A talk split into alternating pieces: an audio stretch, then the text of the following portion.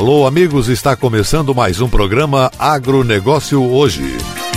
Jornalismo diário da FECOAGro com as principais notícias para você. Cooperja orienta associados sobre declaração de imposto de renda 2021. Santa Catarina amplia em 15% a área plantada de trigo. Essas e outras notícias logo após a nossa mensagem cooperativista. A FECOAGRO disponibiliza o mercado de fertilizantes, novas tecnologias de nutrição e proteção de grânulos. O Cooper N+, com duas moléculas de proteção, reduz perdas por volatização e lixiviação, facilitando a sua aplicação e otimizando a absorção pelas plantas. Aumente o aproveitamento de nitrogênio na sua lavoura usando Ureia Cooper N+, um produto com mais proteção e de fácil manejo. Produtos exclusivos da FECOAGRO. Peça já na sua cooperativa.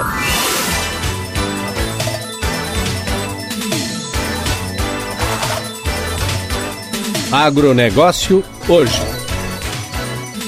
Hoje é terça-feira, 9 de março de 2021. E essas são as notícias. A Cooperja, Cooperativa Agroindustrial de Jacinto Machado, sul de Santa Catarina, está orientando os agricultores associados sobre as providências que devem tomar com relação às declarações do Imposto de Renda Ano Base 2020 e que deve ser apresentada neste ano de 2021. A Receita Federal começou a receber a declaração de pessoa física e o prazo vai até o dia 30 de abril. Mas quanto mais antecedência no envio, mais vantagem o contribuinte pode ter. Segundo o gerente da contabilidade da Coperja, Sérgio Leandro Schlichting, o produtor rural e qualquer outro contribuinte deve ficar atento. Em relação ao produtor rural, o contador Sérgio ressalta que cada caso deve ser avaliado individualmente, pois o que é aplicado para um produtor ou atividade nem sempre pode ser aplicado para outro. O ideal é que o produtor procure um contabilista de confiança para fazer uma simulação e verificar se é obrigado ou não a entregar a declaração. E se for obrigado a entregar, se possuir imposto a pagar ou a restituir, pois em muitos casos o produtor não precisa pagar ou tem direito à restituição e não o faz por desconhecer a legislação ou até por medo. A cooperativa Cooper já está informando aos clientes e associados que, em razão da Lei Geral de Proteção de Dados, LGPD, o setor contábil realizará a entrega da documentação para a declaração do imposto de renda referente ao exercício 2020, tão somente ao titular desta ou a terceiros mediante autorização escrita com firma reconhecida, que deverá ser solicitada pelo e-mail auxiliar.jurídico@coperja.com.br ou em qualquer uma das unidades de negócios da cooperativa. Há seis meses, com a usina fotovoltaica em operação, a Coperte de Concórdia já colhe os resultados positivos. Além de economizar cerca de 90 mil reais com a conta de energia elétrica, a maior satisfação é saber que cerca de 22% da demanda da cooperativa vem de fontes limpas e inesgotáveis. O gerente da indústria da Cooperdia, Ricardo Moraes, conta que atualmente 42 unidades localizadas em várias regiões utilizam a energia que é gerada pelo sol. A usina fotovoltaica da Copérdia possui 30 mil metros quadrados e fica no terreno da cooperativa no distrito de Santo Antônio, em Concórdia. Como a energia gerada é integrada ao sistema de distribuição da Celesc, Unidades de todo o estado de Santa Catarina são beneficiadas com esse investimento. Não é preciso estar próximo à usina para usar a energia. Pré-assembleias da Cooperativa de Crédito Cicobi Maxi Crédito são eventos muito esperados pelos associados, nos quais a cooperativa tem a oportunidade de prestar contas sobre suas ações. Neste ano, diferentemente das outras ações e em função da pandemia, os eventos acontecerão de forma totalmente digital. Entre os dias 17 a 25 de março, a cooperativa fará uma série de lives agrupando seus associados por região para que todos possam tomar conhecimento sobre o andamento da instituição. Para participar, os associados devem acessar o site pré-assembleias.maxicredito.coop.br, preencher seus dados pessoais e se cadastrar no evento da sua agência. Outra grande novidade para as pré-assembleias desse ano é a contribuição com a rede pública de saúde. A cada cooperado que participar do evento digital, o Cicobi Maxi Crédito doará R$ reais para o hospital escolhido pelo participante no momento do cadastro. No total, serão 40 hospitais públicos contemplados que já irão receber um aporte inicial de R$ mil reais cada um, além do valor correspondente às presenças dos associados, tudo sob responsabilidade da cooperativa.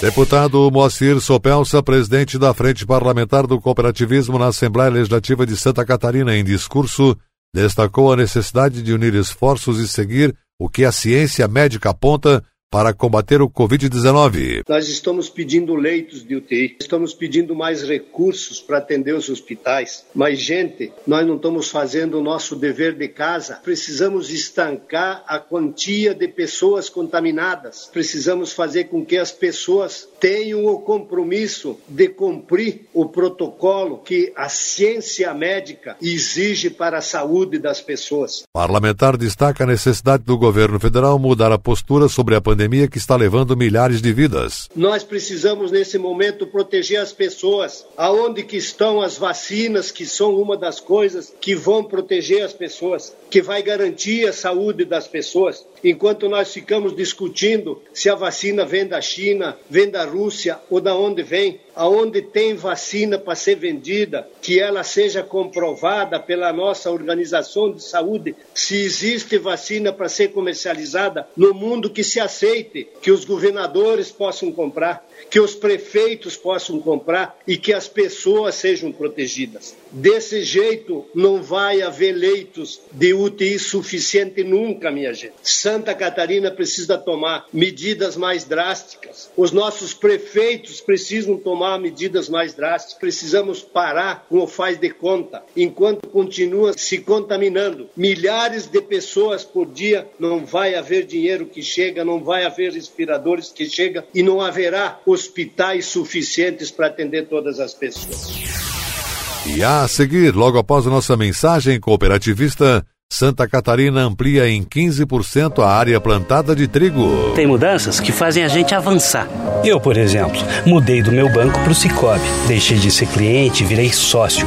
Agora, além do atendimento mais próximo, eu tenho os mesmos serviços e garantias de um banco, mas com taxas menores, porque o Cicobi é uma cooperativa financeira. E como o Cicobi apoia a economia local, todos ganham. E você, também quer mudar e colher os melhores resultados? Mude para o Cicobi. Cicobi, somos feitos de valores.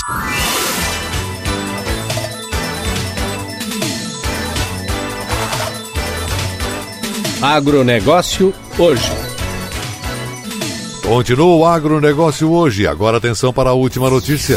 A alta nos preços estimulou o plantio de trigo em Santa Catarina. Com safra encerrada no final de janeiro, expectativa é que tenham sido colhidas 171 mil toneladas, cultivadas em aproximadamente 58 mil hectares, um aumento de 15% na área plantada em relação ao ano anterior. A Secretaria de Estado da Agricultura vem estimulando a produção de trigo nas lavouras catarinenses como alternativa para reduzir a crescente dependência de milho para a ração animal. O secretário da Agricultura de Santa Catarina, Deputado Altair Silva destacou: Essa área de plantio de inverno ela é muito pouco ocupada, muito pouco utilizada e nós queremos expandir a produção de alimentos tanto para o trigo, para pão, como o trigo para ração, como cultivar de inverno, agregando mais uma renda para o produtor rural. Boa parte da produção está concentrada na região de Canoinhas e Chapecó.